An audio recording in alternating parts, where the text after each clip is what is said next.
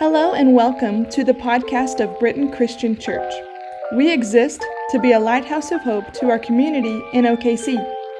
Now, here's Pastor Mike. Before I reached out to your friend.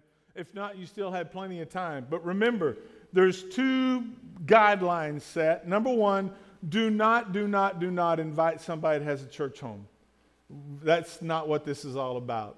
This is about reaching out to friends that do not know Christ or are believers but they don't have a church home. Invite those people to come.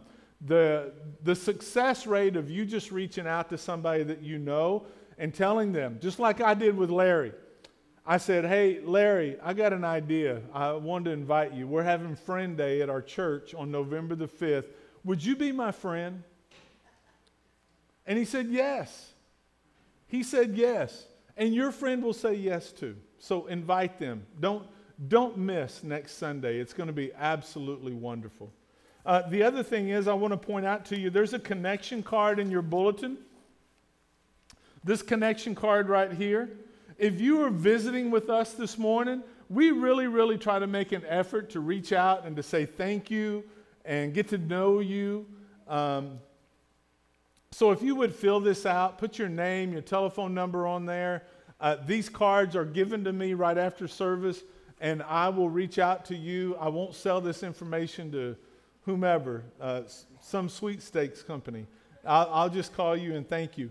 And along that same line, today, right after this service, all of you that we have contacted this week who have been visiting with us, we're having a luncheon. It's called a friend to friend luncheon. It will take place over in the gym right after this worship service. So, right after this service, if you'll exit, uh, Everybody will be over there waiting for you. We're going to have a great lunch together, and we'll get you out of here by 1 o'clock. All right.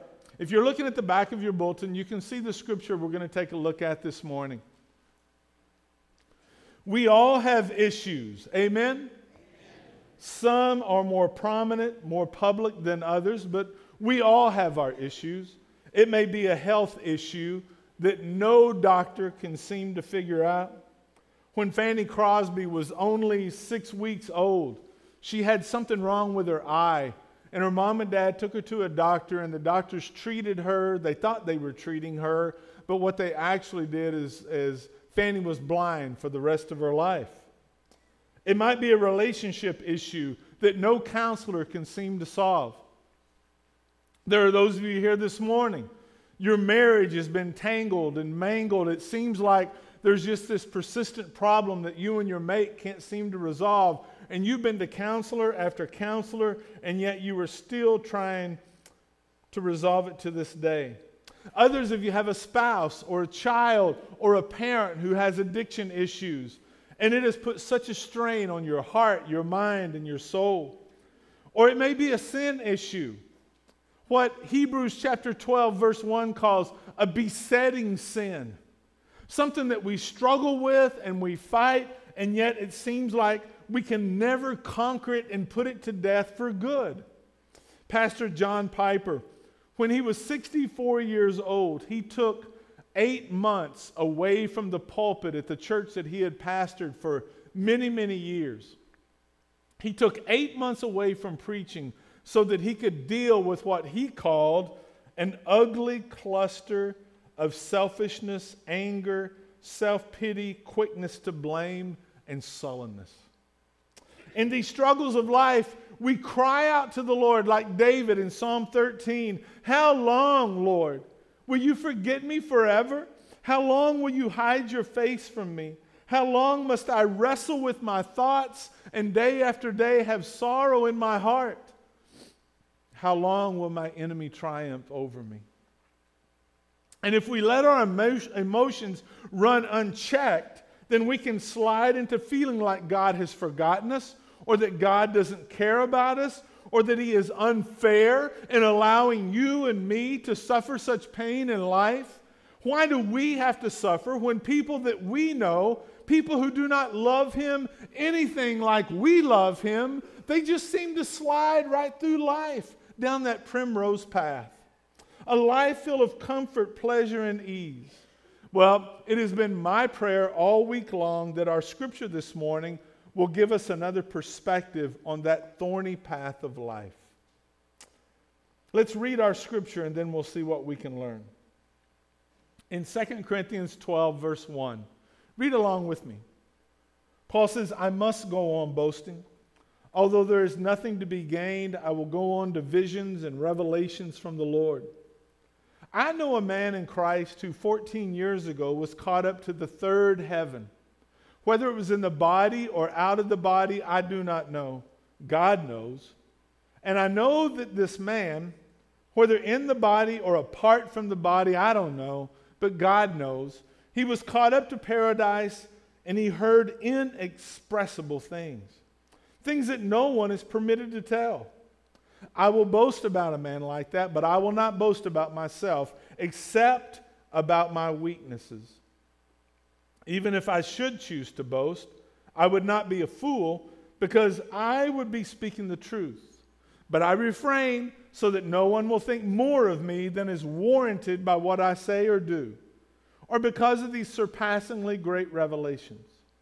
Therefore, in order to keep me from becoming conceited, I was given a thorn in my flesh, a messenger of Satan to torment me. Three times I pleaded with the Lord to take it away from me, but he said to me, My grace is sufficient for you, for my power is made perfect in weakness. Therefore, I will boast all the more gladly about my weaknesses, so that Christ's power may rest on me. that is why, for Christ's sake, for Christ's sake, I delight in weaknesses, in insults, in hardships in persecutions and difficulties. For when I am weak, then I am strong. Last week, we were studying 2 Corinthians chapter 11, and we began what many Bible teachers have called Paul's foolish speech. Paul said to shine the spotlight on himself was foolish. It was utter foolishness, and he just wouldn't do it. He came to speak about Jesus Christ and Him crucified because Jesus and his death for us is the hope of all of the world. Speaking about himself, except for his weaknesses, it would just be a waste of time. It would be utter foolishness. And then he did it. And then Paul did it. Paul was backed into a corner. The false teachers in Corinth, they were all about having all the spotlights focused on them, and they were being successful in drawing the hearts of the people of the church away to this false teaching. So Paul came out swinging. Or so it appears when we start reading in 2 Corinthians 11, verse 22. Paul says, Are they Hebrews? So am I. Are they Israelites? So am I. Are they Abraham's descendants? Guess what? So am I. Are they servants of Christ? I am losing my mind, but I am more so. What's interesting is that after this verse, these two verses, instead of Paul listing all of his accomplishments for the kingdom of God, Paul begins to list the number of times that he's been beaten, that he's been jailed, that he's been almost stoned to death, and that he's been run out of town because of his unwavering commitment to preach the gospel of Jesus Christ. In our scripture for this morning, Paul goes back to boasting once again. This time, he's going to speak about visions and revelations. And there's no doubt that the false teachers, they had fantastic stories about their encounters, their experiences with God that were mesmerizing. They were captivating. They kept people sitting on the edge of their seat. Well, this shouldn't be too hard for us to understand. Since the people of our day, they continue to be mesmerized and captivated by the stories of people that have had these unbelievable encounters with God, encounters that are beyond the rest of us mere mortals. Well, here's what's interesting about Paul he never wrote about any of his visions or revelations except in this one place in 2 Corinthians chapter 12. Did you notice how Paul told the story when he did talk about this, this revelation, this vision, this experience of his? Did you notice how he wrote about it? I want to read the verses again and see if you can pick why his telling of this story is so odd. Paul says, I must go on boasting. Although there's nothing to be gained, I will go on to visions and revelations from the Lord. I know a man in Christ who 14 years ago was caught up to the third heaven. Whether it was in the body or out of the body, I don't know. God knows. And I know that this man, whether in the body or apart from the body, I do not know, but God knows, he was caught up to paradise and heard inexpressible things. Things that no one is permitted to tell. Did you notice it? What's odd about Paul's telling of the story? He says, I know a man in Christ. I mean, he doesn't even claim this incredible story for himself. He speaks of himself in the third person as he tells the story. Let me tell you, if something like this happened to you or me, there would be no third person. we would go around town saying, Hey, what did you do yesterday? To bait them. Oh, I don't know. I hung out with my family. I went to the store. What did you do? Oh, I was in heaven with the Lord. we would, we would put out bid, uh, lines to Simon and Schuster and Random House and Harper Collins. We would get them in a bidding war for the book rights for our story. We would find somebody that knew Martin Scorsese because a movie has to be made. And then we would run conferences all over the United States of America, how you too can experience the third heaven. And we would charge a pretty penny for it. Paul, he doesn't even claim the story for himself. He tells it like it's somebody that he knew. Paul to, he doesn't want to talk about it, but he feels that he must because of what the false teachers are doing in Corinth.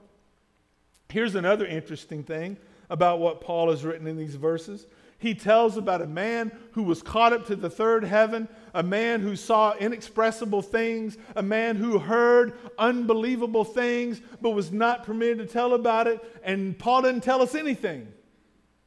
He tells us nothing other than the fact that this man is not allowed to speak about it. Why is he not permitted to tell?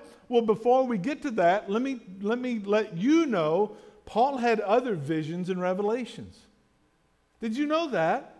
He had other visions and revelations, but he never wrote about them in any of his letters to New Testament churches. The only reason we know about them is because Paul's traveling companion, Dr. Luke, wrote about them in the Acts of the Apostles. Let me share just a few with you. In Acts 22, verses 6 through 11, Paul had a vision of Jesus while he was on the road to Damascus. And Paul, after he was blinded by this, by, by seeing Jesus, he was in Damascus and he was praying when he had a vision of a man named Ananias who would come and lay hands on him and restore his sight.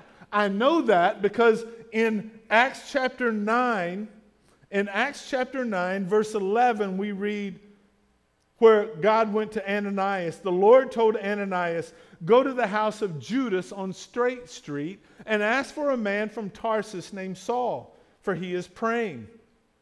In a vision, he has seen a man named Ananias come and place his hands on him to restore his sight. And then, just a little bit later in Acts chapter 16 and verses 9 and 10, Paul had a vision of a man from Macedonia who came to him and begged him to please come and share the gospel with the people in Macedonia.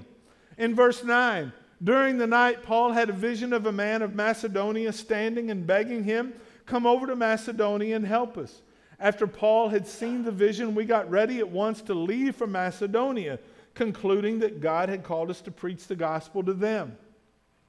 And then in Acts chapter 18, when Paul first arrived in Corinth, the letter that we're studying, his second letter to that church, but back up, and when Paul first arrived there, before there was ever a church, before there was ever a follower of Jesus, before Paul planted that church, when Paul first arrived and was confronted with opposition from the jump, the Lord came to Paul and he said, Do not be afraid.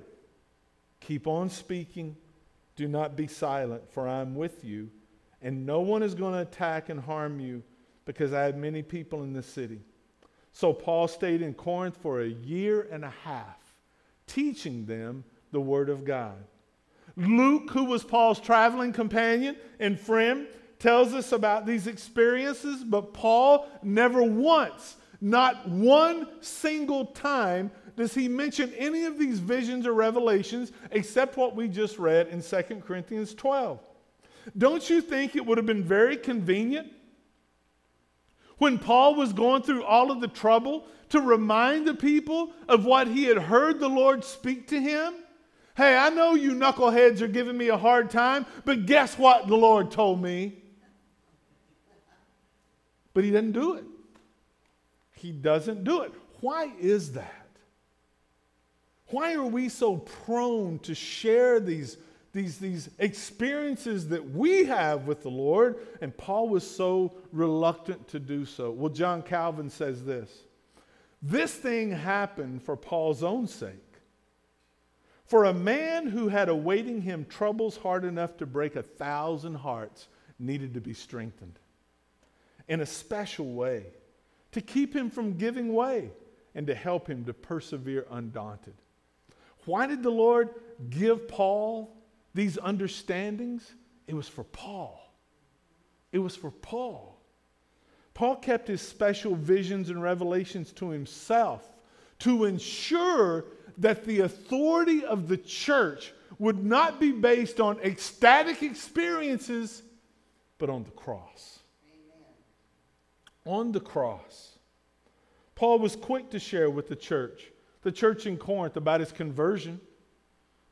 He, I mean, he, he shared with them. Let me, let me just list them for you 1 Corinthians 9, 1 Corinthians 15, 2 Corinthians 2, 2 Corinthians 3, 2 Corinthians 4. Why was Paul so quick to point out his great need and his great Savior? Because of the cross the cross, it's the death and resurrection of Jesus. That is the bedrock of the church, the gathered body of sinners like you and me who have been saved by our great Savior and not ecstatic experiences. Paul said, I'll boast about a man like that, but I will not boast about myself except about my weaknesses. Even if I should choose to boast, I would not be a fool because I would be speaking the truth, but I refrain so that no one will think more of me than what is warranted by what I do and what I say. Paul said he didn't want people to think more of him because he had these revelations and visions. He wanted people to pay attention to what he did and what he said, what he taught. What he taught. Boy, what a powerful model for you and me as Christ ambassadors all over this city. What a powerful model for you and me. Folks, we are so caught up in the show. The show. We got to put on a show for everybody, and we don't give a moment's thought to substance, to the bedrock of who we are in Christ. Forget about who you are in the city. You may be a big fish in a really small pond in Oklahoma City or even in the United States. Let me tell you. Now go stand next to Jesus, Hoss. Tell me how big you are now. You were a sinner like the lowliest of us in this sanctuary. But praise God, our great Savior reaches down to the lowest with the same grace that he reaches to the highest. Because at the foot of the cross, it is all level ground. All level ground. Well, let's move on because I want to have plenty of time for us to talk about Paul's experience of the thorn in his flesh. Look at verse 7. Paul writes, Therefore, in order to keep me from becoming what? I was given a thorn in my flesh a messenger of Satan to pound me. Your Bible may say torment me. The Greek word means to pound with fist. Three times I pleaded with the Lord, take it away from me. But he said to me, My grace is sufficient for you, for my power is made perfect in weakness. Therefore, I will boast all the more gladly about my weaknesses, so that Christ's power may rest on me. that is why, for Christ's sake, for Christ's sake, I delight in weaknesses, in insults, in hardships, in persecutions, in difficulties. For when I am pounded down to the ground, I'm strong. I mentioned to you earlier, if you and I had an experience like Paul of being caught up to the third heaven, we'd tell everybody that wouldn't be the only thing that would happen following our experience. We would also become very prideful. We'd become very self righteous. And you know, evidently, Paul was no different than you or me. That's good news. I've heard many people speak about Paul's thorn in the flesh. I've read articles and sermons about how we can learn how to deal with our thorn in the flesh by how Paul dealt with, with his thorn in the flesh. But I rarely hear people talk about why Paul had this thorn in the flesh. Did you notice it? Paul, Paul tells us that because of the great experience of being caught up into the third heaven and seeing and hearing things that we can't even imagine, Paul was given a thorn in the flesh. It's interesting. The Greek word that's translated thorn in the New International Version, it's also translated as stake. And I don't mean the kind you like medium rare. So it's not just a little irritation he's talking about, it's something prominent, it's something persistent. Paul tells us because of his great experiences with the Lord, he was given this thorn.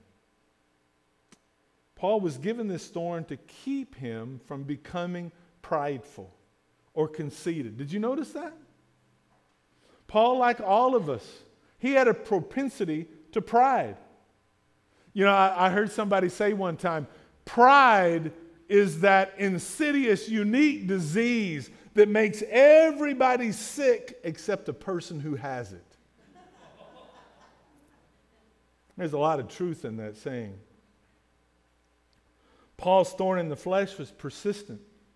Paul had been caught up into the third heaven 14 years prior to him writing this letter, and he said he was given a thorn to keep him from becoming conceited. So Paul had been dealing with this thorn in the flesh for a long time, and, and I assume he would deal with it the rest of his life because it was there for a purpose to keep him from becoming prideful. Amen. That thorn had been with Paul a long, long time. Most people want to know what was the nature of Paul's thorn. What exactly was it? I'll tell you, I'll give you a simple, quick answer. I don't know. I don't have any idea. And anybody that tells you they do know what Paul's thorn was, they're just making it up. Because there's nothing in Scripture where Paul identifies what that thorn in the flesh was. Some people think it was a physical ailment. We know in Galatians chapter 4, Paul wrote to the church and he said, I know that my illness was a burden to you as a church. Other people think it was some kind of psychological ailment like anxiety or depression because of the constant pressure that was on him, the opposition that he dealt with day in and day out. The truth of the matter is, we simply don't know. But that's a good thing. It's a good thing that you and I don't know. Because whatever your thorn may be, whatever my thorn may be, we can learn from Paul in the way that he understood his own thorn. I want us to pay attention to three things. You might want to write these down. There's space on the back of your bulletin. I want us to pay attention to three things. First of all, Paul was given the thorn. Bible teachers call this the divine passive. I love that phrase. And the reason it's called the divine passive is because if you read the scripture, God is not named as the one who gave him the thorn. Paul says, I was given a thorn in the flesh. But there's no mistake where he got that thorn. Whatever issue it was he was dealing with, it was given to him by God. And notice this God was the giver of the visions and the revelation, and God was the giver of the thorn. Don't let go of either one. David Garland writes Paul's thorn was an effective cure for any mistaken euphoria that visions might evoke. God wanted Paul to remain humble and fully aware of his own weakness. That thorn punctured any pride that might surge within him because of his grand entry into heaven. And the result was that he dealt with others with a meekness and a gentleness of Christ rather than with the arrogant puffery of Satan. Paul's thorn was a constant reminder of God's grace and of God's power working through Paul, that, that broken pot, that jar of clay that he was. Paul was constantly, keenly aware of his own weakness because of that thorn. How about you? Does your thorn, that thing that you can't solve, that relationship that you can't mend, that you can't seem to work out, that issue that keeps you up at night, that sin that plagues you, do you see it as nothing more than an irritation? As a source of persistent pain that you will never shake, you will never be free of? Or do you see it as a thorn given? Ooh, I knew you wouldn't like that. You would much rather some prosperity preacher stand before you and tell you just claim it in the name of Jesus, wouldn't you? Thank you, Karen. Because I know there's some others that were sitting on their hands. Well, now that you mention it, what we need is the truth.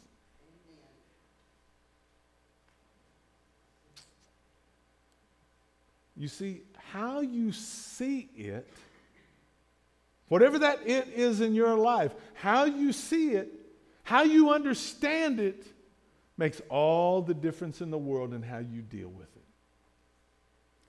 And you can deal with it in one of two ways God, what are you doing in my life? God, where are you? And that question, God, I know you're working. I know you promised to never leave me or forsake me. You know the scripture Morgan just read to us? Nothing in all of creation can separate us from the love of God that is in Christ Jesus our Lord. We may not understand what God is doing, but we can trust Him. Amen. Or you can shake your fist at the heavens and become bitter with every shake. And I know people that are in both places. You know, it's obvious from what Paul wrote, he didn't enjoy the thorn, right? I mean, he, he, he says in verse 8, he prayed three times for the Lord to remove it. And most Bible teachers believe that phrase three times, it's not a literal three times, it's a persistent urgency in prayer. God, would you take this away? He didn't believe, he believed it was holding back God's best for his life. Initially, initially, we have no idea at what point in that 14 year journey that Paul began to understand that as painful and as troublesome as that thorn was, it was a thorn that he desperately needed. Did you hear that? As troublesome and painful as that thorn was, he came to understand it was a thorn that he needed. The second thing we need to notice is that Paul says the thorn was a messenger from Satan. Now, that's very hard for many people to understand. It's very confusing because I thought God and Satan were on opposing teams. I thought God and Satan were battling out with one another over your life, over your future, over your destiny. When you hear people talking like that, it's easy to be led to believe that there are two equal unseen powers at work in the universe, and we'll wait and see who wins. Let me tell you, nothing could be further from the truth. God is sovereign, He is all powerful. Now, it is true, Satan desires nothing more than to thwart God's plan for your life. Satan desires nothing more. In John chapter 10, Jesus says, The thief comes to steal, kill, and destroy, but I have come that you may have life and have it in abundance. So that's Satan's goal for you. But let me tell you, he's not capable of doing that. If you're a follower of Jesus, he holds you in his hand. He loves you with an everlasting love. Satan is a chained dog on a short leash. And there's a great illustration of that in the book of Job. You know, Job is serving God. One day, Satan goes, Hey, yeah, there's a reason he's serving you. Look how you've blessed him. Let me put him to the test. See if he still praises you then. God says, Okay, you can do this, but you can't do that. And Job is tested. There is nothing that happened in Job's life that didn't first filter through the fingers of God. And in the end, Satan has proved a liar, he's proved false, and Job has proved faithful. There's another example I want you to take note of in Luke 22, where God used Satan's ill intent for one of his servants to bring about good. Jesus is speaking to Simon Peter when he says, Simon, Simon, Satan has asked to sift all of you like wheat, but I've prayed for you, Simon, that your faith may not fail. And when you have turned back, strengthen your brothers. But he replied, Lord, I'm ready to go to prison and to die for you, Lord. Jesus said, I tell you, Peter, before the rooster crows three times, you're going to deny three times that you even know me. Did you notice how confident Peter was in himself? Lord. And he's ready to take a bullet for Jesus, right? He wouldn't even stand up to a servant girl that said, Weren't you with him? Oh, no, I don't know. Mm. Satan would sift him like wheat, and he would be humbled. But you know what happened? Peter came to the end of his life and he was convicted because he would not renounce his faith in Jesus. And they sentenced him to be executed just like Jesus. And Peter said, Please, no. I am not worthy to die like my Lord. Would you crucify me upside down? You see, Satan is a chained dog on a short leash. God is sovereign. You can trust him. Last of all, I want you to notice that the answer that Paul was given was not the answer he was hoping for, but it was what was best for him. Listen to this. But he said to me, after Paul asked three times, after Paul kept pleading, Lord, take this away from me, take it away. But he said to me, My grace is sufficient for you, for my power is made perfect in weakness. Therefore, I will boast all the more gladly about my weaknesses, so that Christ's power may rest on me. That is why, for Christ's sake, I delight in weaknesses and insults, in hardships and persecutions and difficulties. For when I'm weak, I am strong. God answered Paul's prayer. He did answer Paul's prayer, but in a way that was far more powerful and far more beneficial than simply removing the thorn from Paul's life. You see, God promised to provide the grace for Paul to bear up under that thorn for the rest of his life. And he promised Paul that he would provide for him the power that would make him strong in the midst of his own weakness. God's power is made perfect, not just in Paul's weakness, but in your weakness and my weakness. We don't even want to entertain that thought of embracing our weakness. But let me tell you, it is only in you pulling back the curtain and recognizing your weakness for what it is. My weakness, not my mama wasn't nice to me when I was a kid, or my dad did this, or my boss said that. Excuse, excuse, excuse. No, this is my weakness. It is only then that His strength will make us strong. And you know what's interesting? It's not a one time thing.